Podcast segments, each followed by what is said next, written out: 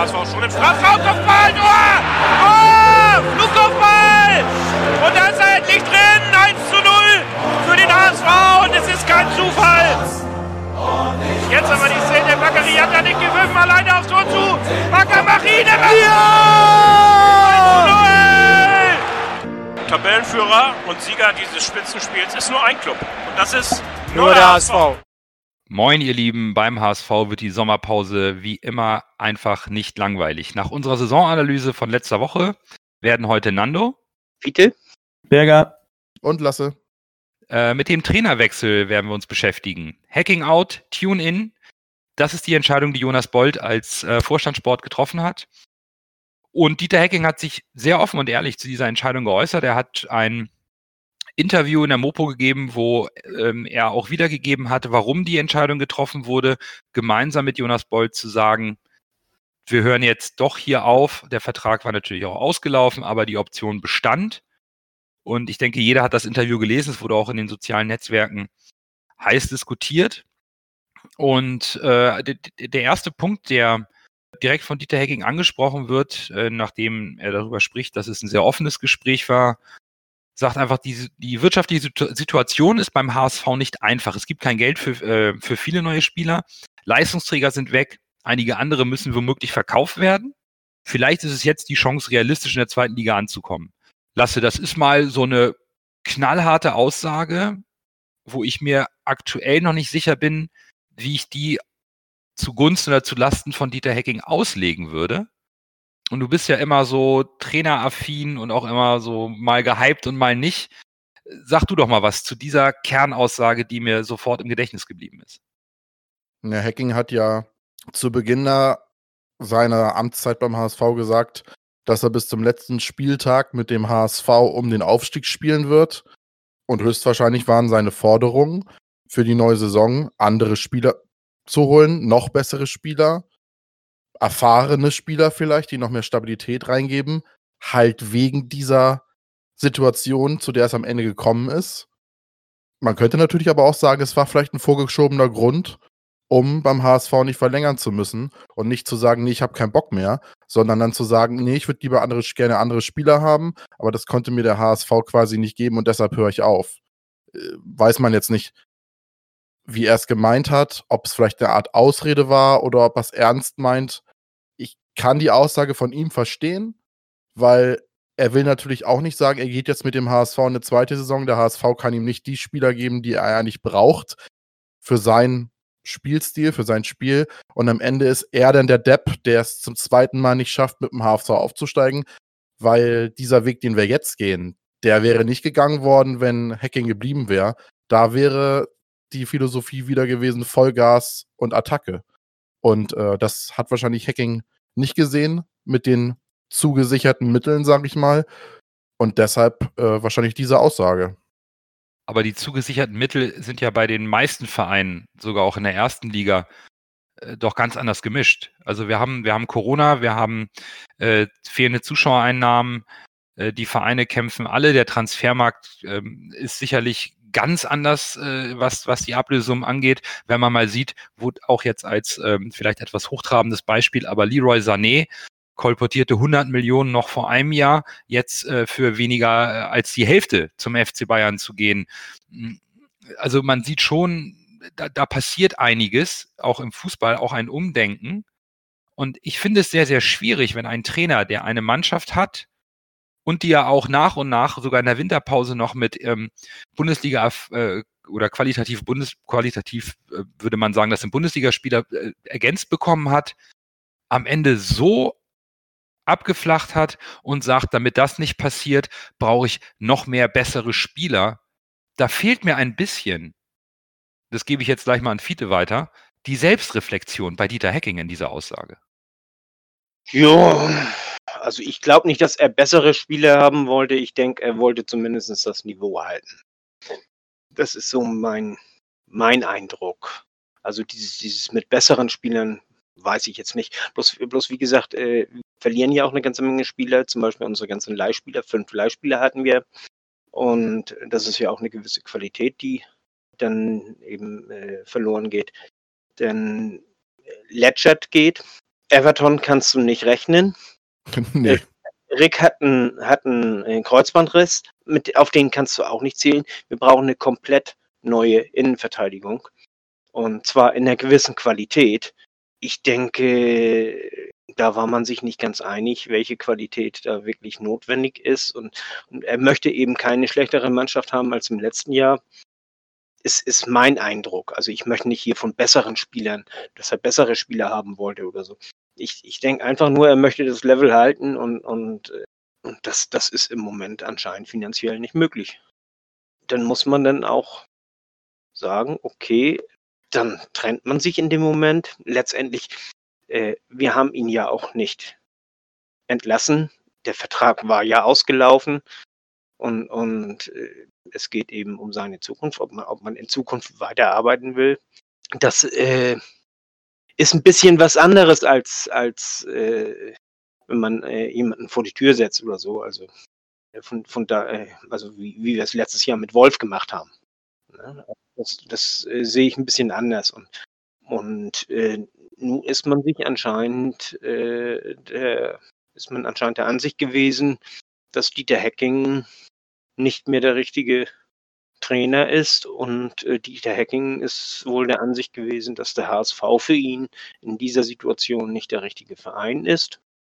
Und dann ist das auch richtig, wenn man sich trennt. Den, ich kann dieser Argumentation wunderbar folgen. Ich, ich persönlich habe mir eigentlich gewünscht, dass wir mit Hacking weitermachen, weil ich die Erwartung an einen Trainer wie Dieter Hacking hatte, dass er solche schwierigen Situationen meistern kann. Dass er auch eine Mannschaft entwickeln kann, auch im zweiten Jahr.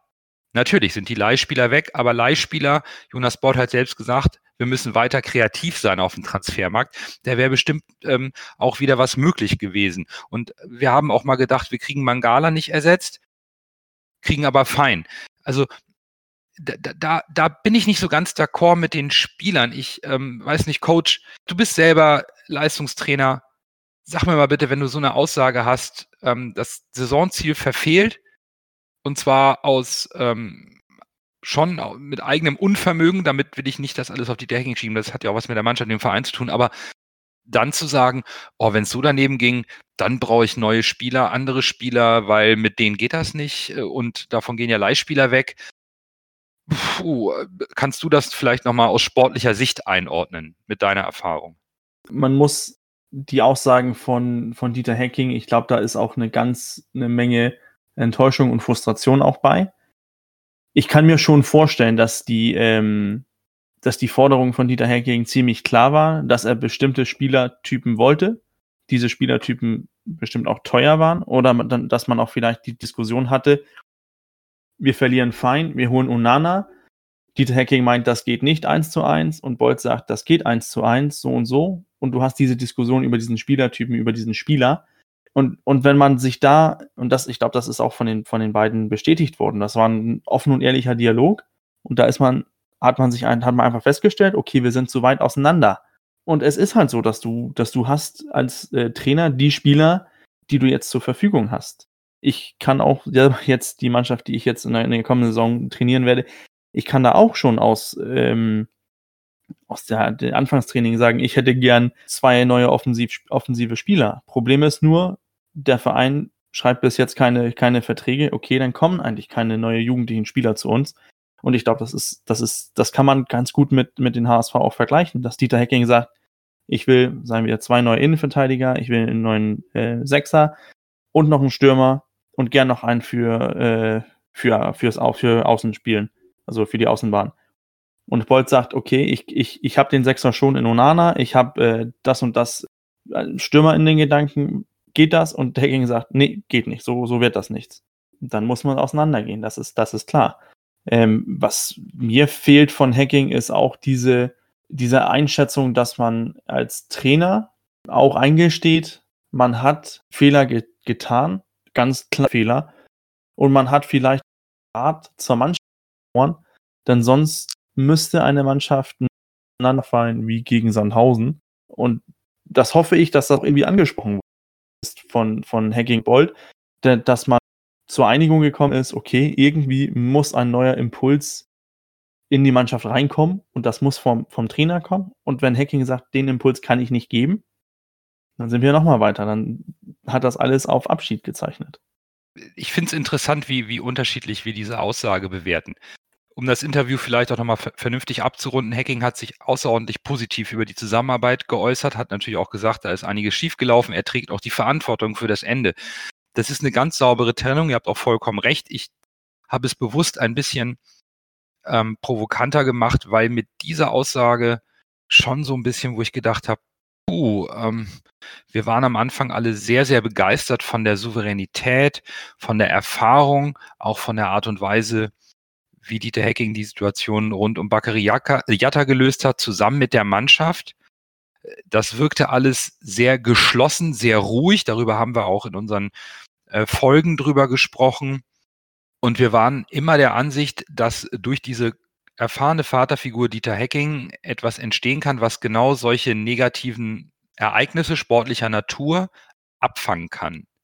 Und jetzt am Ende geht es dann doch mit den Vorstellungen auseinander und ich war da so ein bisschen, weil ich irgendwo doch gedacht habe, na komm, Hacking, der, der, das ist ein Fighter, der, der ist ehrgeizig, der lässt sich das nicht nehmen, äh, diesen Fehler zu korrigieren ich hätte äh, mir das auch gewünscht, dass er bleibt, muss ich ganz ehrlich sagen, weil ich glaube, das wäre mal äh, so für HSV-Verhältnisse so absolut richtiger crazy Shit gewesen, weißt du. Wir halten mal unsere Leute und äh, setzen auf Kontinuität. Das war meine Hoffnung. Und das hat, hat jetzt nichts mit der Position seines Nachfolgers zu tun. Also, oder, oder letztendlich, ich halte Hacking immer noch für einen guten Trainer einfach, dass man, dass man die Mannschaft mal zusammenhält, dass man auch den Spielstil mal ein bisschen hält, dass man insgesamt mal ein bisschen Kontinuität in den Verein bekommt. Ich glaube, das ist das, was uns fehlt und das ist das, äh, was dieses Quäntchen ist, was uns fehlt äh, von knapp von Platz 4 auf äh, einen Aufstiegsplatz. Ich kann die Argumentation von Fiete vollkommen nachvollziehen und den Ansatz äh, kann ich verstehen. Aber ich finde, in der jetzigen Situation ist alles richtig gemacht worden. Anhand des Interviews siehst du in mein, meinen Augen so ein bisschen, dass Dieter Hecking ist ein guter Trainer, ohne Frage. Ist ein erfahrener Trainer, der hat was erreicht, aber das weiß er auch selbst. Und dadurch ist er in meinen Augen vielleicht so ein bisschen, wie kann man das denn nennen, unflexibel. Und wenn du jetzt sagst, du gehst den Weg mit sieben Millionen Euro weniger Etat und willst Spieler entwickeln, da ist Dieter Hecking in meinen Augen nicht der richtige Trainer für. Er ist einer, der eine gute Mannschaft stabilisieren und entwickeln kann, aber er ist kein Spieler, der Spieler, die bis jetzt noch nicht so viel gezeigt haben und Jugendspieler äh, so richtig weiterentwickeln kann. Das weiß ich nicht. Das kann er im Ansatz, aber äh, das ist nicht seine, seine, seine Spezialität, sag ich mal. Ähm, das sagst du äh, ja öfter, aber äh, ich habe mir dementsprechend auch mal Gedanken gemacht. Er hat in, in Gladbach aber auch eine ganze Menge junge Spieler hochgebracht. Äh, muss man ganz ehrlich sagen. Also, also, und, und Bayer ist ja auch einer von denen, die er eingesetzt hat. Und, und äh, man sagen, Gladbach hat eine andere Qualität äh, bei den jungen Spielern, aber trotzdem, äh, er hat sie ja doch eingesetzt. Ne? Klar, er hat sie eingesetzt, aber in meinen Augen sind sie nicht deutlich besser geworden unter ihm. Doch, ich denke schon. Also die haben sich entwickelt, haben sich normal entwickelt, wie, wie das äh, sein soll und, und die sind besser geworden. Das äh, sind von Jugendspielern dann eben zu, zu äh, gestandenen Spielern geworden. Ich denke da zum Beispiel auch an, an den Christensen, heißt er, glaube ich, ne, Berger? Der bei Chelsea ja. jetzt ist, ja. Der jetzt, äh, den hatten sie ja von Chelsea geliehen und den hat er ja richtig entwickelt ich, ich finde, man kann das immer so schlecht festmachen. Man hat mal Glück mit jungen Spielern und mal Pech. Ja, klar. Ich ja. habe hab aber zwei, zwei Aussagen gelesen, die ich sehr, sehr interessant fand. Einmal gab es ein ähm, Statement äh, in einer Zeitung, wo es hieß, der HSV muss nicht so agieren, wie man es von ihm erwartet. Du musst den Trainer jetzt nicht, dich nicht vom Trainer trennen, sondern könnte verlängern. Das war das eine. Das andere hat Tanja vom HSV Talk äh, auf Twitter geschrieben und den, das finde ich auch so ein Punkt, den können wir vielleicht zum Abschluss dieser äh, Thematik um Dieter Hecking mal besprechen, weil das eine ganz gute Überleitung ist zu der Entscheidung, die der HSV jetzt für die neue Saison getroffen hat. Tanja hat geschrieben, Dieter Hecking ist zweifellos ein äh, toller Mensch und guter Trainer und sie bedauert auch, dass er den weiteren Weg des HSV nicht mitgehen wollte. Aber dass der HSV den Weg vorgibt und nicht der Trainer, ist die beste Nachricht der vergangenen Wochen. Das Absolut. Gerne Absolut. mal als Abschluss mal reinwerfen. Stimme ich dann äh, Tanja zu 1887 Prozent zu. Also ich, ich äh, sehe das auch so. Äh, also ich hätte gerne äh, das, das weiter so gehabt, muss ich ganz ehrlich sagen. Das habe ich ja gerade eben erklärt. Aber äh, das heißt nicht weiter so um jeden Preis. Ne? Also das ist, wenn man sich nicht einig wird um den weiteren Weg, weißt du, dann muss man sich trennen. Wie gesagt, ich hätte mir gewünscht, etwas Kontinuität in den Verein zu kriegen. Ich bin mir auch ziemlich sicher, dass wenn der Vertrag zwei Jahre gelaufen wäre, wäre Hacking jetzt noch da. Also rausgeschmissen hätte man ihn, glaube ich, nicht.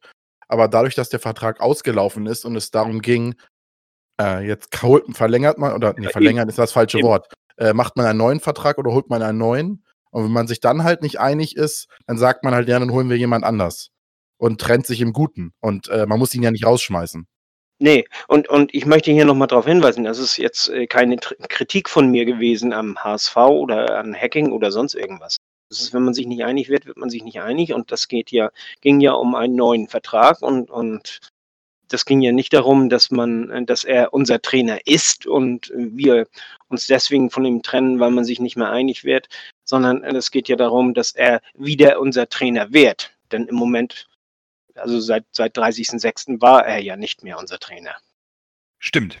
Und der HSV hat dann einfach eine Entscheidung getroffen, die etwas, ich sag's mal vorsichtig, überraschend war.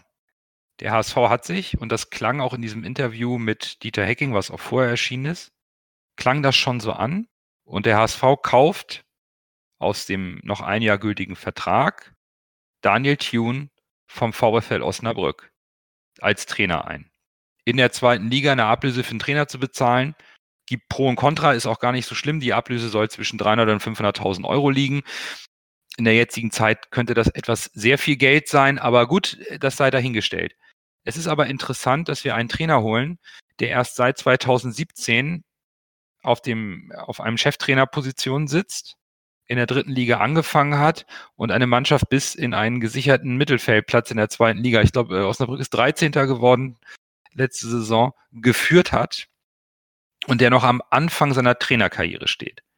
Und bevor wir über Daniel Thune sprechen, hat sich unser Coach mal Gedanken darüber gemacht, wo vielleicht das ein oder andere Problem beim HSV auch ist, was uns zu vielleicht dieser Situation und einem eventuellen Umdenken geführt hat. Von daher, Coach, deine Worte.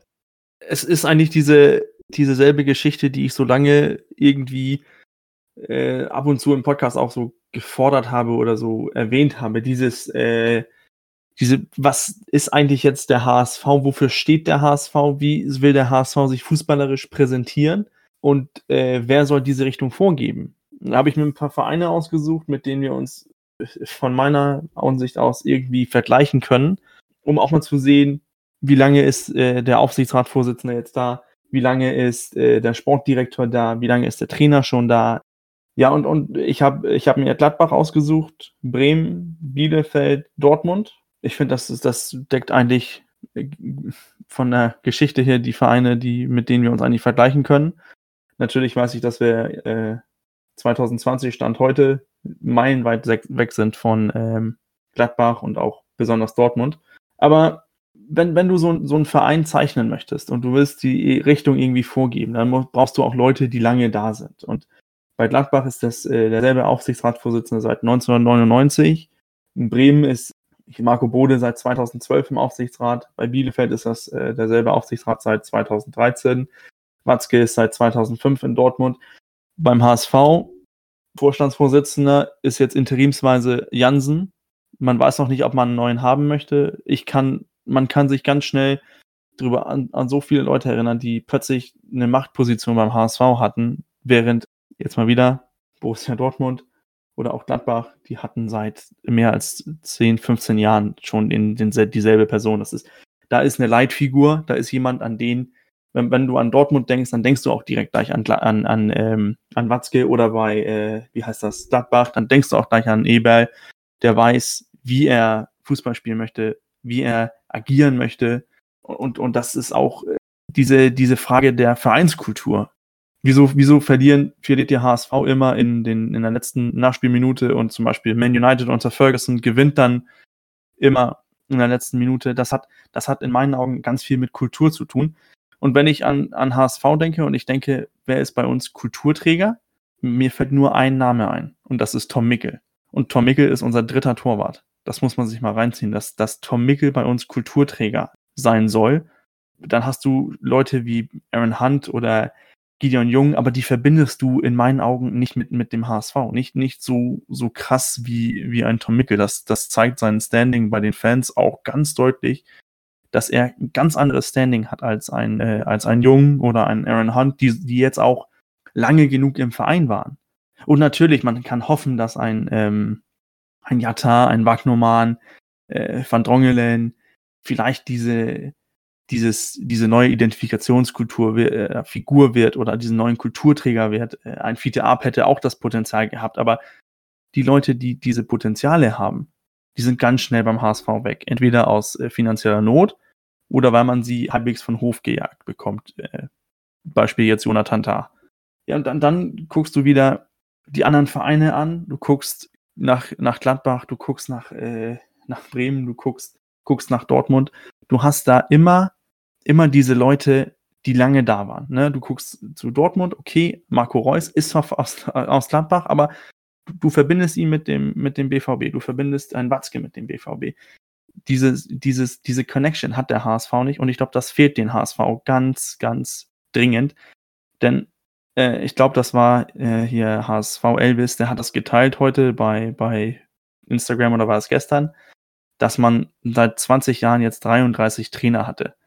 Das sind 33 Personen, die man, die die sportliche Leitung hatten. Das ist, das ist schon mal, das ist zu viel. Das, das kann ein jeder sehen. Und wenn man, wenn man weitergeht mit diesen ähm, vielen, vielen Trainern und so weiter, dann, dann merkt man auch ganz schnell, was haben wir für eine Philosophie. Und ich habe das jetzt nicht weiter äh, recherchiert oder so, aber nur so von, von meinem Kopf aus, diese Gedanken, die kamen. Ne? Also man hat damals äh, Thorsten Fink geholt. Wir wollen dominant spielen, wir wollen viel den Ball haben, wie, wie die Bayern. Er wollte dieses Bayern gehen mit, mit viel Ballbesitz. Das ging dann nicht. Dann hat man rausgeschmissen, hat man Bert van Marwijk reingeholt, Weltstar-Trainer, irgendwie was anderes. Bis dann von diesem Versuch mit holländisches Totalfußball bist du dann auf Slomka gegangen, viele Flanken auf Lasogga, hat uns auch noch den Arsch gerettet. Dann nach fünf Spielen wieder äh, Slomka raus, nächster Mann rein, bis du irgendwann geendet bist bei äh, Gisdol. Der will lange Bälle und äh, hohes Pressing auf den, auf den zweiten Ball. Okay, machen wir so, funktioniert auch. Aber dann Gisdol raus, Neuer rein, Labadia rein. Labadia versucht da irgendwie was zu machen. Labadia geht noch zur, versucht auch irgendwie ganz öffentlich darüber zu sprechen, was er für Spielertypen möchte. Er will einen äh, guten Sechser, er will einen äh, spielstarken Innenverteidiger, bekommt einen Linksverteidiger und einen Zehner. Was, was willst du da? Dann wundert man sich beim HSV, dass es irgendwie schief geht. Ich weiß, ich bin jetzt ganz weit hinten und versuche das alles wieder, aber du gehst auch dann direkt wieder von Labadia zu Hollerbach, was ganz anderes wieder, versucht sich irgendwie zum äh, Nichtabstieg zu mauern, wechselst dann wieder ganz markant die Strategie zu Titz mit viel Ballbesitz, frischem Fußball, versucht das dann irgendwie zu halten mit Hannes Wolf. Jedoch mit bei Hannes Wolf waren auch ganz wieder ganz andere Facetten im Spiel und, und überhaupt nicht derselbe Ballumgang. Und dann gehst du wieder zu Hacking, versuchst wieder mit diesem ähm, dominanten, dominanter Spielweise, die wir jetzt in der zweiten Liga haben. Das ist, es war auch äh, bis weitgehend ansehnlich. Und jetzt wechselst du nochmal den Kurs und jetzt, ich, ich finde nicht, dass ich das übertrieben habe. Ich habe bestimmt Trainer und Sportchefs vergessen dabei. Aber man merkt doch ganz klar, dass dieses immer Wechseln von der Strategie hin und her, dass das irgendwann mal schief geht. Denn du hast so viele Spieler, Sportchefs, Trainer, die an, an wen sollen sie sich dann, an wen soll man sich richten? Wer ist hier für Hamburg, für HSV der die Identifikations Identifikationsfigur. Wann hatten wir zuletzt einen so richtigen, jetzt nicht mal Star, würde ich auch nicht mal sagen, aber so ein Spieler, an dem man sagt, gut, an den können sich alle richten, an den können wir die Mannschaft aufbauen. In meinen Augen müssen wir da ganz zurück zu Van der Vaart 1,0. Und da waren wir auch noch erfolgreich, aber auch da haben wir immer Trainerwechsel, immer Trainerwechsel, neue Sportdirektoren, neues, neues, neues, neues, immer Personal. Es ist mal an der Zeit, dass der HSV sagt, gut, das ist jetzt unsere Strategie. Wir wollen so und so Fußball spielen, wir wollen die und die Personen, die sollen unseren Verein zeichnen. Und das ist nicht nur jetzt für ein Jahr oder zwei Jahre, wenn man dann diese Hervorgabe, also dieses, dieses er Erreichen von Ergebnissen, also sagen, wir wollen aufsteigen, Platz 1 oder Platz 2, alles andere ist scheiße, das ist dann, dass man sagt, gut, wir haben Platz 4 erreicht, das ist dann das nächste, versuchen wir das nächste Mal nochmal. Versuchen immer diesen, diese Strategie festzuhalten, versuchen auch den Kader irgendwie auszurichten, damit der nächste Trainer, sagen wir mal jetzt, äh, Tune bleibt ein, zwei Jahre, dann der nächste Trainer, der kommt. Das, das hoffe ich dann, dass man sagt, gut, wir wollen einer, der so Fußball denkt wie Tune. Am besten äh, soll er ja länger bleiben mit viel Erfolg, das hoffen wir alle. Aber dass man, dass man endlich mal in eine Richtung geht. Und ich weiß, man hat äh, Leipzig ist sowas von unten durch und Leute hassen Leipzig, aber die strategische Arbeit bei Leipzig, die man so fest von überzeugt ist, wie man sagt, wir kaufen keine Spieler über 25, wir entwickeln die Spieler, wir spielen offensiv, wir spielen aggressiv, hohes Pressing, hohes Gegenpressing. Die Strategie, an denen kann man keinen Finger setzen. Und ich weiß, mit viel Geld geht das auch, aber das Geld hat der HSV auch, der hat das nur verpufft in einer Strategie nach links, dann nach rechts, dann nach links, dann nach rechts. Ich glaube, ich, ich habe meinen Punkt jetzt äh, klar gemacht und ich hoffe, dass es äh, auch das letzte Mal ist, dass das notwendig ist und dass das jetzt in, äh, in die richtige Richtung geht. Und ich glaube, dass mit, mit der PK, die gestern war, mit, mit, äh, mit Daniel Thune, ich glaube, ein paar von diesen Sätzen, die er gesagt hat, haben mir ein bisschen Hoffnung gegeben. Aber das, äh, darauf kommen wir bestimmt noch zu.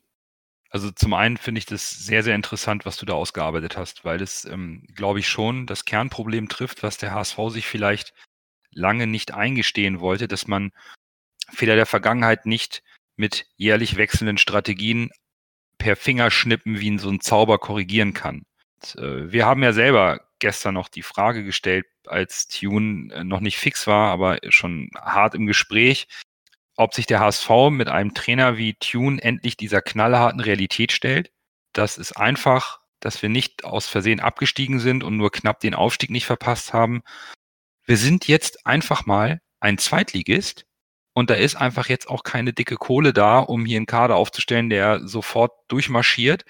Es muss hier gearbeitet werden, aus meiner Sicht. Der HSV muss jetzt hart arbeiten in Liga 2 und braucht eine Strategie, die über Jahre ausgelegt ist, ein Mehrjahresplan, der ein neues Fundament für diesen Verein schafft. Und wir sind alle ja immer noch sehr enttäuscht, wie das alles, was du alles gerade angesprochen hast, wie wir das alles eingerissen haben, der, der Verein.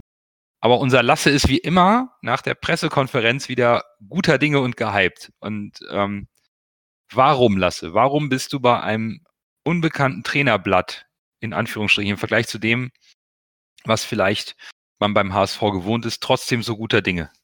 Ich bin ja öfters mal gehypt, muss ich ja leider sagen. Ich bin bei sowas immer äh, leicht zu motivieren. Aber trotzdem, nevertheless, die PK von Daniel Thun fand ich sehr gut. Er hat viele Sachen gesagt und er hat zwei Kernsätze gesagt, die auch mit meiner Meinung zum HSV komplett übereinstimmen. Und zu denen komme ich später. Ich fange jetzt mal so von Anfang an. Ich fand die PK äußerst sympathisch, aber bestimmt, also ganz klar in der Ausdrucksweise äußerst eloquent. Er hat zum Beispiel Wörter benutzt wie intrinsisch. Also da merkt man, dass er Sport- und Erziehungswissenschaften studiert hat. Und ich glaube, dieses Erziehungswissenschaften, das bringt uns vielleicht auch ein bisschen weiter, gerade bei den jungen Spielern. Jetzt, um mal ganz weit auszuholen, ich glaube, dass sowas wie unter Hacking in der Endphase der Saison, sowas würde unter Tune, ohne dass ich ihn hier spielen sehen, ich glaube, sowas würde unter so einem Trainertyp wie Tune, wie ich ihn einschätze, nicht passieren ich schätze ihn so ein bisschen als Schleifer ist das falsche Wort. Schleifer im positiven Sinne. Ich finde, man kann seine PK so als Überbegriff, habe ich mir aufgeschrieben, fördern und fordern durch Empathie und Fachkompetenz. Das hat er ja auch immer äh, äh, öfters mal betont, diese Wörter Empathie und Fachkompetenz sind äh, mehrfach gefallen. Und er hat zum Beispiel gesagt, Spieler wie Duciak Zombie Kittel müssen den nächsten Schritt gehen. Also er will nicht nur komplett auf die Jugend setzen, sondern er, vielleicht will man auch bei Duciak, der ist ja auch auf dem Markt, sage ich mal, und hat eine Ausstiegsklausel, vielleicht wollte man auch, dass die Spieler sich nochmal angesprochen fühlen, dass man, dass die Spieler merken, ja, wir sind nicht außen vor, auch wenn jetzt ein Trainer kommt, der einen Umbruch, äh, sage ich mal, gestalten soll im Sinne von Weiterentwicklung. statt dem Hacking-Weg, statt reinbuttern und versuchen erste Liga, sondern jetzt langsam mal was aufbauen. Und er hat halt Dinge gesagt wie, äh, die Jungs müssen Bock haben und äh, müssen Leidenschaft haben, agieren zu wollen. Und jeder muss zum Beispiel auch die Leidenschaft haben, gegen den Ball zu arbeiten. Und das ist zum Beispiel was, was uns in meinen Augen viel gefehlt hat in den letzten Spielen. Einfach diese Bereitschaft, alles zu geben und auch gegen den Ball zu arbeiten. Auch wenn du ein Aaron Hunt bist oder dich für den allertollsten Fußballer hältst, diese Drecksarbeit mit gegen den Ball und den Gegner unter Druck setzen, das musst du machen. Das ist das Fußball einmal eins ABC. Und da darf sich kein Spieler zu schade für sein. Er hat auch gesagt, dass er zum Beispiel Lösungen bei Osnabrück zum Beispiel gefunden hat, wie er Gegner, die tief stehen, bearbeitet. Klar hat er gesagt, dass der HSV ein größeres Setting ist, aber er fühlt sich durchaus in der Lage und er muss dann dafür auch zur Rechenschaft gezogen werden, das ist ein doofes Wort. Er muss dann dafür verantwortlich gemacht werden, dass er es umsetzt, diese Lösung, die er bei Osnabrück erarbeitet hat, auf den HSV zu adaptieren. Und als er auf die Frage geantwortet hat, wie das denn mit Demut aussieht, äh, hat er gesagt, klar, ein gewisses Maß an Demut steht dem HSV momentan zu. Aber da hat er einer der zwei Sätze gesagt, die bei mir direkt, wo es Pling gemacht er hat gesagt, wenn man über Ziele re redet, erreicht man diese nicht nur übers Reden, man kann sie noch so viel wollen, man muss es auch tun. Und das ist exakt etwas, was mir beim HSV in den letzten Jahren extrem gefehl, äh, gefehlt hat. Viel geredet und viel Reden übers Machen haben wir, aber es hat einfach das Tun hat gefehlt. Und ich glaube, dass, weil ich nochmal auf Schleifer zurückkomme, er einer ist, der fördert und fordert, aber der will auch irgendwann was sehen. Und wenn da nichts kommt, dann wird er auch die Schritte, die daraus erfolgen müssen, die wird er auch durchsetzen. Also das wird schon ein Leistungsgedanke bei ihm stattfinden. Er hat gesagt, man muss den Spielern auch Steine aus dem Weg räumen, damit der Rucksack nicht so schwer ist, aber er möchte dann auch äh, eine Antwort haben, wenn er auf die Spieler zugeht. Äh, dann muss von den Spielern auch was zurückkommen. Er hat auch gesagt, dass er die Spieler teilweise überfrachten wird mit Impulsen und mit neuen Eindrücken, aber dass daraus auch gelernt wird. Das Tempo in dem, was die Spieler lernen, muss forciert werden und Spieler müssen bereit sein. Auch Spieler, die jetzt dem Karriereende zugehen, wie Aaron Hunt, müssen bereit sein, vielleicht mal eine neue Rolle einzunehmen, was Neues zu machen. Und ein Satz, der mir auch sehr gut gefallen hat, war, es gibt ein Maß an Fehlertoleranz. Wir wollen aber nicht, dass wir Woche für Woche Fehler machen, uns in die Arme nehmen und sagen, ach, war nicht so schlimm. Und genau das ist auch was, was mir beim HSV zu oft passiert ist. Man hat irgendwie Fehler gemacht, dann wurde das aufgearbeitet quasi und man hat dann gesagt, ja, aber ist nicht so schlimm, nächste Woche machen wir es besser. Du musst, wenn du Fehler einmal machst oder zweimal machst, ja, sagen, okay, das stellen wir ab. Aber der HSV hat ja Fehler immer wieder, immer wieder gemacht. Und irgendwann kam halt diese, in meinen Augen, diese, diese Einstellung, ja, können wir gar nichts dran machen, das ist jetzt halt so. Also, äh, und ich glaube tatsächlich bei Tune kannst du dir Fehler erlauben, er verzeiht auch, dann sagt er dir, pass auf, das und das musst du anders machen, so machst du es besser. Dann muss aber auch was kommen. Und das ist Druck, aber in meinen Augen positiver Druck. Und wenn man zum Beispiel jetzt mal in den öffentlichen Netzwerken und in den äh, sozialen Netzwerken guckt, gab es auch diverse Tweets, wo auch U-Spieler, die unter ihm gearbeitet haben, sagen, dass die alle total traurig waren, als er die U-Mannschaften äh, verlassen hat, weil er halt ein super empathischer Trainer war, der aber auch gefordert hat. Aber das hat halt so eine gewisse Leistungskultur als Früchte getragen und die äh, waren ja alle heil auch von ihm begeistert. Von daher, ich habe Hoffnung, nach dem, was ich, das, äh, was ich da so gehört habe, wenn das der HSV diesen Weg konsequent geht und nicht wieder nach einem halben Jahr, wenn wir meinetwegen Achter in der Tabelle sind oder Zehnter, nicht wieder rechts oder links, wie Bürgers eben gesagt hat, ausschweift, sondern wenn dieser Weg gegangen wird und auch die passenden Spieler dazu geholt werden oder die jetzigen Spieler, die da sind, auch dementsprechend eingestellt werden, kann das was werden. Ich glaube auch, dass Julian ein Spieler ist, der Spieler mit individuellen Qualitäten deutlich besser fördern kann als meinetwegen Hacking, weil ich glaube, der kann diese Spieler aus diese, die, die individuellen Qualitäten aus den Spielern auch rauszaubern. Er hat ja auch auf der Pressekonferenz gesagt, dass er eigentlich gar nicht so viele Neuzugänge braucht, weil er auch im Kader für sich Spieler sieht, die er auch so formen kann, dass die eigentlich schon das können sollten oder bald können werden, was er von äh, seinem Fußball, wie er ihn spielen will, erwartet. Also der HSV wird, hat Tobi Escher auch gesagt, unter ihm deutlich vertikaler spielen als unter Hacking. Und ich glaube, das kommt unserem Spiel gerade mit den schnellen Außenspielern und mit Spielern wie Duciak. Hoffentlich bleibt er, weil der wird, glaube ich, perfekt passen zu seinem System. Das kommt uns, glaube ich, zugute. Und dann werden wir nicht mehr diesen, so nicht mehr so viel Ballbesitz Fußball spielen, in dieses, wenn ich jetzt ganz böse sein will, dieses Tiki-Taka für Arme oder Tiki-Taka für alte Herren, sondern mal ein bisschen mehr, bisschen mehr Feuer auf dem Platz, wie er es gesagt hat. So, das war meine Ansprache. Ja, es passt natürlich, wie du äh, dich, ähm, wie du Tune einschätzt, natürlich auch zu dieser noch nicht klar ausgesprochenen, aber eindeutig erkennbaren Philosophie des HSV zu sagen, nicht mehr so viel Geld, also auf eigene Spieler setzen, in den Kader schauen, wo ist Entwicklungspotenzial, was können wir machen und wir nehmen uns jetzt tatsächlich die Zeit, weil wir jetzt schon ähm, zwei Jahre in Folge einfach das Ziel mit Investitionen und auch hohem Etat nicht geschafft haben. Ja, genau. Und ähm, viele, du hast da ja immer einen ganz äh, großen Blickwinkel auf das Ganze, auch über die Historie des HSV.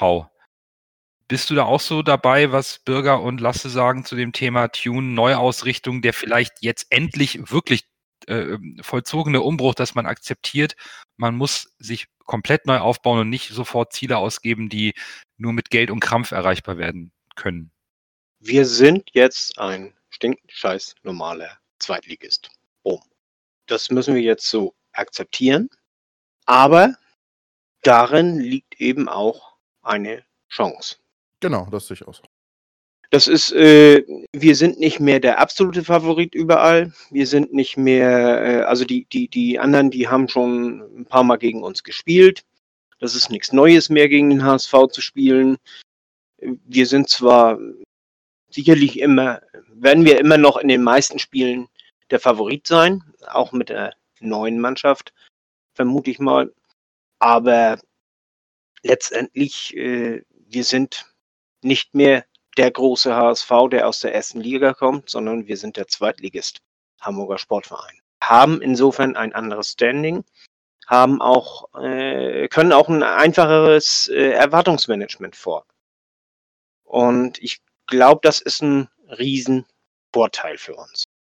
Das ist der erste Punkt. Der zweite Punkt ist, wir sollten, wie gesagt, äh, zusehen, dass wir unsere Mannschaft zusammenhalten. Ich glaube auch nicht, dass Tune so viel anders spielen lassen wird, als Hacking es getan hat. Er wird etwas intensiver spielen, vermute ich mal. Und äh, etwas direkter nach vorne. Etwas, äh, ja, er sagte das vertikaler, möchte er, oder, oder Tobi Escher, äh, to, Tobi Escher meinte das. Er wird etwas vertikaler spielen, als äh, der HSV es getan Ansonsten glaube ich, äh, werden wir im, im, vom Grundprinzip nicht viel anders spielen, weil wir spielen ja so, weil die anderen sich eben äh, auf unser Spiel eingestellt haben und wir werden weiterhin oft der, der Favorit sein. Und wenn die anderen sich dann reinstellen, hinten reinstellen, dann, dann äh, können wir noch so versuchen, auf Konter zu spielen. Läuft nicht. Also wir müssen schon in gewisser Weise weiterhin auf Ballbesitz spielen aber wie gesagt. Äh, bisschen zackiger. Bisschen zackiger, ja. Bisschen intensiver, bisschen zackiger. Das denke ich schon. Um, ich finde, er hat, er hat ja bei Osnabrück immer sehr attraktiven Fußball gespielt. Und das soll jetzt nicht despektierlich gegenüber Osnabrück äh, sein und wieder jetzt hier der HSV gibt wieder an. Aber wenn das Osnabrück mit seinen Spielern spielen kann, dann sollte der HSV das mit den Spielern, die wir haben, eigentlich auch schaffen, so eine Art von Fußball zu spielen. Ja, äh, das denke ich auch. Und, und äh, der, der Schlafwagenfußball der letzten Wochen, der ist auch nicht äh, entstanden, weil wir nicht die Kondition hatten, wie einige ja meinten. Der ist auch nicht entstanden, weil die Spieler nicht wollten, wie einige meinten, äh, sondern äh, weil die, die Spieler Angst hatten.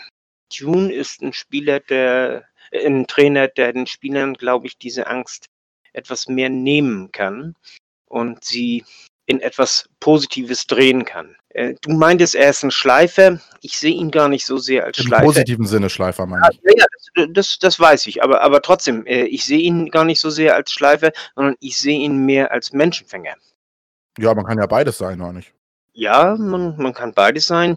Sicherlich, äh, er schafft es sich, die Spieler für sich einzunehmen, äh, dass die Spieler ihm folgen. Viele, viele folgen ihm blind. Dadurch gehen sie diesen, diesen einen Schritt extra. Das ist, äh, ich hatte mal einen Vorgesetzten beim Bund früher, das war auch ein ganz klasse Kerl, der hat sich vor uns gestellt, der, der hat sich mit dem, mit dem äh, Bataillonschef angelegt, äh, weil wir mal Scheiße gebaut haben und äh, hat den richtig zur Sau gemacht, so ungefähr. Anschließend ist er ins Büro gegangen und hat uns dann zur Sau gemacht. Aber nach außen hin hat er uns verteidigt bis zum geht nicht mehr. Und wir sind dem gefolgt. Wir haben, äh, wir wären für ihn durch die Hölle gegangen. Und äh, ich habe so das dumpfe Gefühl, das ist etwas, was Tune auch erreichen kann. Ob er es erreicht mit, mit ausgewachsenen Zweitligaspielern, äh, die auch schon erste Liga gespielt haben, so wie, wie äh, Aaron Hunt und, und Konsorten. Und ich weiß es nicht. Kann, muss ich ganz ehrlich sagen, ich weiß es nicht, ob, ob er die gestandenen Spieler wirklich so für sich äh, einnehmen kann. Das, das muss man sehen. Aber vom Grundprinzip her kann er es. Aber ich glaube, wenn die Spieler, die ihm nicht folgen, die dürfen dann auch ganz schnell auf die Tribüne, glaube ich. Genau. Die, die spüren das denn auch. Also das, da bin ich auch hier. Ah, das ist aber jetzt sehr spekulativ, ne? Ja, das ist, das ist spekulativ. Also das ist, äh, es, es, ich, ich möchte hier nicht auf einzelne Maßnahmen eingehen und so. Ich mache bloß die, die Gefahren, damit man es besser einschätzen kann, das Ganze. Auf der einen Seite ist er eben jemand, dem, dem die Spieler folgen werden. Auf der anderen Seite besteht die Gefahr, dass die Führungsspieler hier, die schon, schon länger, also die, die auch schon viel erlebt haben, dass die sagen, ja, meine Güte, ist der nächste Trainer. Ne? Also lass ihn schnacken, der ist sowieso nächstes Jahr wieder weg. Das, das kommt ja allzu leicht vor bei uns. Das ist aber der Punkt, den Bürger angesprochen hat, was die ja. Vereinsidentifikation, die Vorgaben angeht, die man vielleicht auch mal klar definieren muss. Ich fand eure Aussagen, die sind sehr, sehr, also die zielen aus meiner Sicht aufs Gleiche hinaus. Wenn ich das mal ja. für mich so zusammenfasse, wir, äh, der Verein, die Fans, müssen sich eingestehen, dass es jetzt an der Zeit ist, einen Schritt zurück zu machen, neu aufzubauen, Zeit zu haben und auch Geduld zu haben, weil wir einfach, und das ist meine ganz persönliche, ehrliche Meinung, nicht nächstes Jahr um den Aufstieg mitspielen werden. Und man hat einen Trainer geholt, der hier eine riesige Chance bekommt. Ich kann Tune nicht so gut einschätzen. Ich habe Osnabrück nicht verfolgt. Ich habe genau wie ihr natürlich versucht, mir Informationen zu holen, damit wir hier auch äh, sachlich drüber sprechen können. Aber die Idee, einen solchen Trainer zu holen und eben nicht ein Gramozis, der offenbar schon deutlich höhere Ambitionen hat, der seinen Vertrag bewusst auslaufen lässt, der bereits bei vielen Vereinen so in der Presse im Gespräch war und eher wohl sehr ambitioniert bereits äh, Richtung erste Liga denkt. Ein Tune ist wohl jemand, der sagt, ich gehe in der zweiten Liga, ich bleibe in der Liga zu einem größeren Verein, um dort genauso zu lernen, mich als Trainer zu entwickeln, aber dabei auch eine Mannschaft zu entwickeln, die zwar eine große Vergangenheit hat, aber aktuell keine rosige Zukunft. Und diese will ich mitgestalten.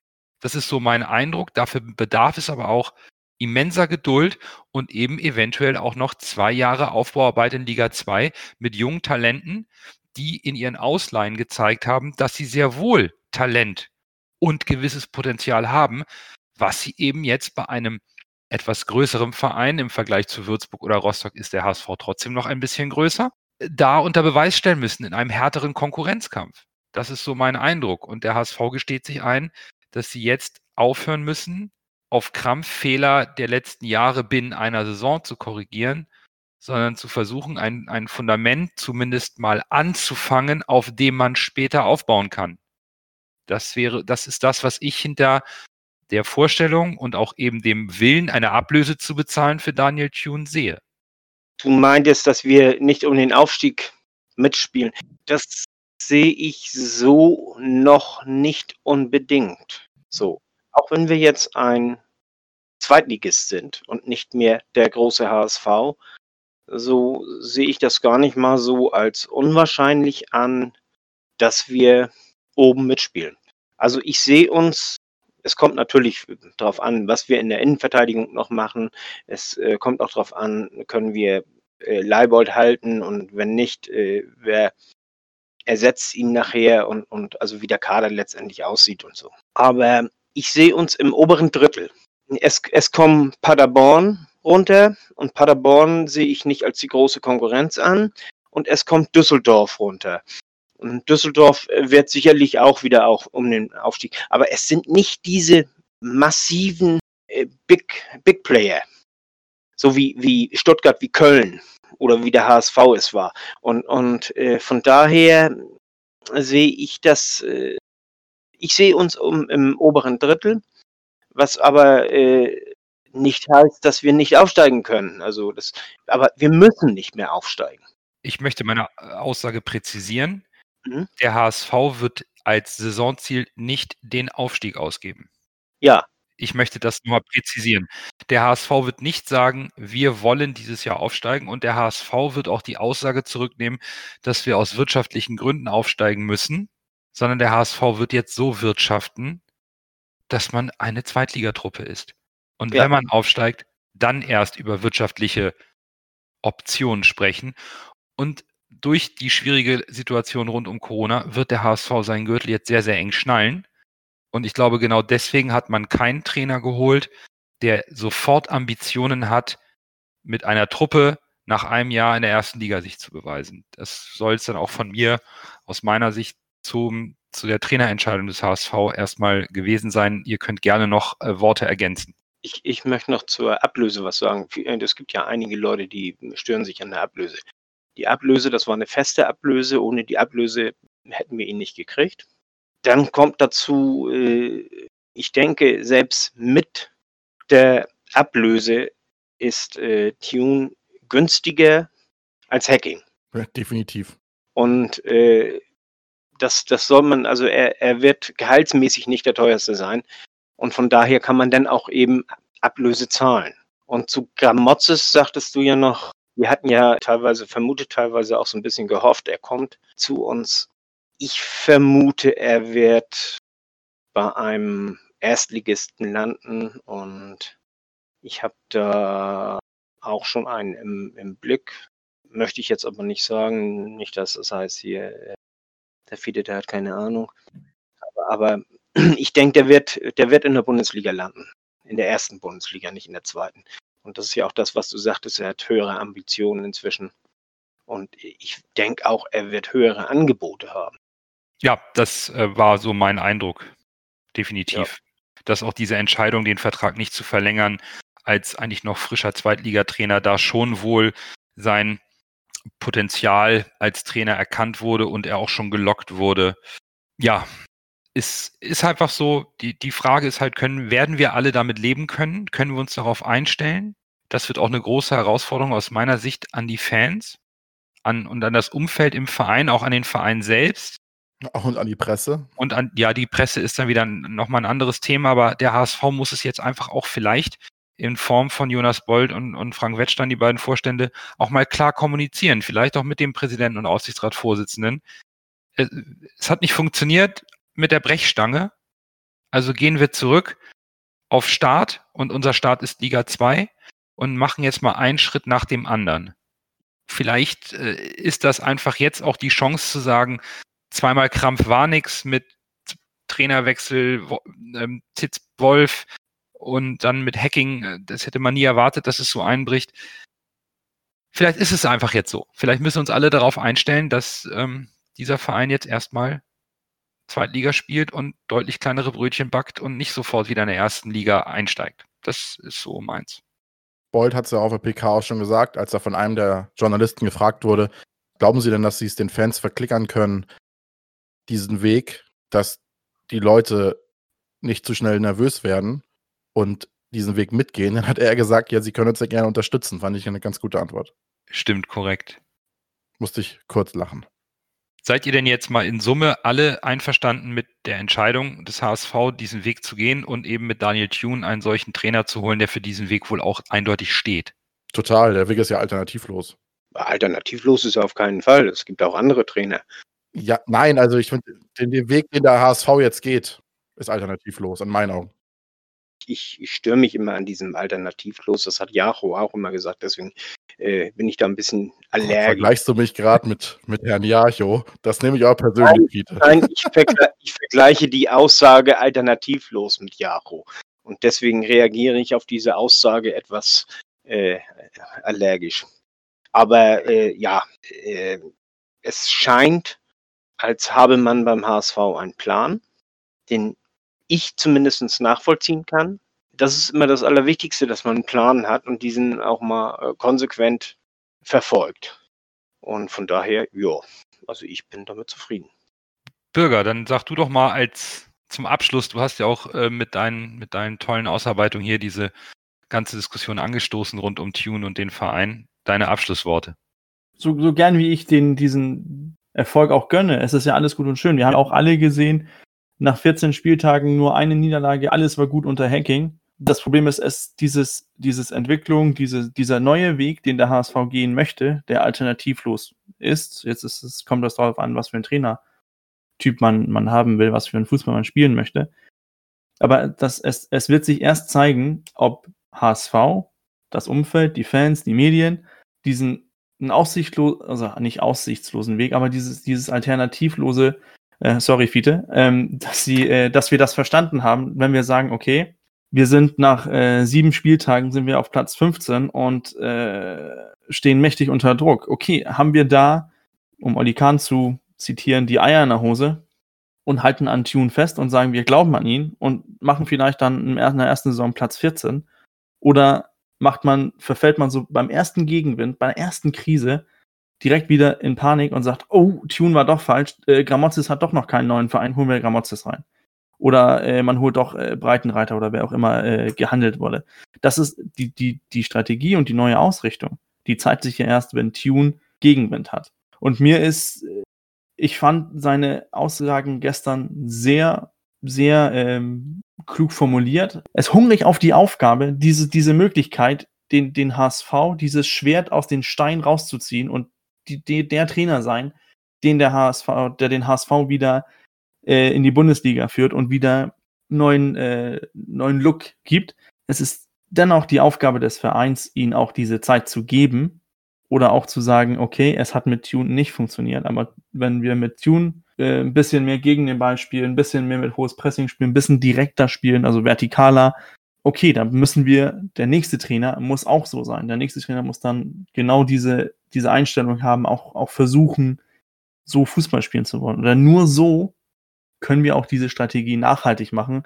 Und dann sind wir auch da, wo es mir am wichtigsten ist, dass diese Strategie und dieser HSV plötzlich personenunabhängig ist, dass es der HSV ist, dass es nicht trainerabhängig ist oder nicht sportdirektorabhängig ist, sondern dass es vom Verein vorgelebt wird, also von einem mhm. Äh, Präsidenten, Aufsichtsrat oder dann Sportchef, dann Trainer, also dass, dass, es, dass es die richtige Reihenfolge geht, wenn das Sinn ergibt. Und das wünschen wir uns ja oder erzählt der HSV ja immer schon, dass er das will, aber eigentlich nie umgesetzt hat. Und ich finde das Bild, was du gezeichnet hast mit Excalibur aus dem Stein ziehen, eigentlich ganz gut, denn der Co-Trainer von Daniel Thune hat, heißt Merlin. Also Hälfte ja. ist geschafft. Also den, den Zauberer haben wir dabei als Co-Trainer. Jetzt brauchen wir Artus, der äh, vorne weg marschiert und das alles äh, niederwälzt, was beim HSV irgendwie noch verkrustet falsch läuft. Ja, ich möchte aber noch zwei Sachen sagen, bevor du hier das Schlusswort sprichst. Das erste, was mir gestern in der, in der äh, PK sehr positiv aufgefallen ist und was zeigt, wie viel Lust äh, Tune am HSV hat, ist, er sagte, äh, Bolt musste gar nicht ihn überzeugen, sondern er hat sich bemüht, Bolt zu überzeugen, dass er der Richtige ist. Und äh, das zeigt, der will unbedingt hierher. Und das ist, das ist schon mal ein, ein gutes Zeichen. Und dann habe ich nämlich noch etwas, es ist mir äh, jetzt vorhin, als du von den Fans und so schnacktest, ist mir das eingefallen. Äh, Im HSV-Talk haben sie das auch angesprochen. Die Stimmung, die Unterstützung der Mannschaft durch die Fans, durch dieses ganze Stadion ist ja nicht mehr so gegeben, wie es früher mal war, wie es äh, Mitte der 2000er war. Ich möchte Also ich, ich, ich möchte da keinen keinen Fan auf die, auf die Füße treten oder irgendwie so. Also die, die, die meisten Fans, die lieben den HSV. Es geht bloß einfach, das Ganze aufs Spielfeld zu bringen. Die, also eine richtige positive Stimmung, eine Unterstützung aufs Spielfeld zu bringen. Nicht nur aus den, aus den Stimmungsblöcken, sondern auch äh, auf die Haupttribüne diese, diese Stimmung zu bringen, diese, diese Unterstützung zu bringen. Und da möchte ich jetzt mal unsere Hörer animieren, äh, zu fragen, äh, sich zu fragen, äh, sich zu überlegen, wie kann man das erreichen? Wie kann man die Fans, alle Fans im Stadion dazu animieren, dass sie auch wirklich mitmachen, also da, auch wirklich zu 100 Prozent so richtig hinter der Mannschaft stehen, die, die, äh, also so, ihr wisst, wenn das zum Beispiel ein Foul ist oder so, dass die, die, das ganze Stadion in dem Moment explodiert, aufschreit, rot fordert, auch wenn das keine rote Karte ist, aber einfach rot fordert, so dass der Schiri dann sich dann überlegt, oh, oh, oh, mh, war das ein Gelb, war das Rot? Also ich glaube, ich gebe doch lieber Rot oder so. Äh, oder oder äh, ich gebe zumindest eine Karte, auch wenn es überhaupt keine Karte war. Also, also auf jeden Fall eher für den HSV äh, äh, entscheidet und, und äh, die, die Spieler dazu bringt, ein bisschen intensiver zu laufen, wieder, wieder eine richtige äh, Macht ist, dass äh, die Spieler der anderen Mannschaften ins Volksparkstadion kommen und sich sagen, oh oh, hier sind alle gegen uns. Und so, das, das möchte ich gerne wieder erreichen, also würde ich gerne wieder erreichen. Äh, die Idee, wie gesagt, die kommt aus dem HSV-Talk von Tanja. Ich würde würd mich freuen, wenn, wenn die äh, sich unsere Hörer da mal Gedanken drüber machen können, wie man das vielleicht in Zukunft wieder erreichen kann. In der Hoffnung, dass es einfach passiert, wenn durch Corona alle wieder, nach Corona alle wieder ins Stadion dürfen und vielleicht dadurch eine neue Euphoriewelle oder der Wunsch nach Fußball im Stadion schauen kommt und alle auch dann diesen Weg, den der HSV als Einstieg mitgeht. Denn ja. das, das ist vielleicht die, die letzte Patrone, die wir haben, wirklich einen richtigen, echten Umbruch zu machen, wenn man sich eingesteht, dass man den Verein neu ausrichten muss, auch vom, vom gesamten gesamten, ähm, von der gesamten, vom gesamten äh, Identifikation, vom gesamten Vereinsbild. Und das haben wir auch immer wieder öfter gehabt, aber vielleicht ähm, ist es jetzt mal endlich angekommen, dass es so nicht weitergehen kann. Das werden wir sehen. Jetzt ist der neue Trainer da. Wir wünschen ihm auch alle viel Erfolg. Das wünschen uns ja alle. Und wir werden auch noch genau verfolgen, was beim HSV jetzt weiter passiert. Ich denke mal, als nächstes wird auf dem Transfermarkt ein bisschen was kommen. Und wir werden auf jeden Fall dranbleiben. Und nächste Woche, da ähm, ist Lasse schon ganz heiß drauf, wollen wir ein bisschen Kaderanalyse machen und mal schauen, was so geht, wie, wir, wie der HSV spielen will, wie wir uns das vielleicht wünschen, wie wir gerne sehen würden. Und ähm, wir wollen uns nochmal bei euch äh, bedanken dafür, dass ihr trotz der ganzen HSV-Situation immer noch fleißig zuhört. Wir haben heute erfahren, dass eine liebe Twitterin aus unserer TL-Blase, die ist zwar Fan von Werder Bremen, man könnte ihr also allen möglichen Fußballgeschmack absprechen. Aber sie hat unsere Sticker bei sich zu Hause. Obwohl sie gerade umgezogen ist, hat sie die trotzdem, nimmt sie die trotzdem mit. Das ist doch großartig. Also nächste Woche gibt es eine kleine Kaderanalyse mit äh, Wunschspielern und Wunschtaktiken. Ein bisschen Fachsimpelei. Bis dahin, bleibt gesund. Nur der HSV.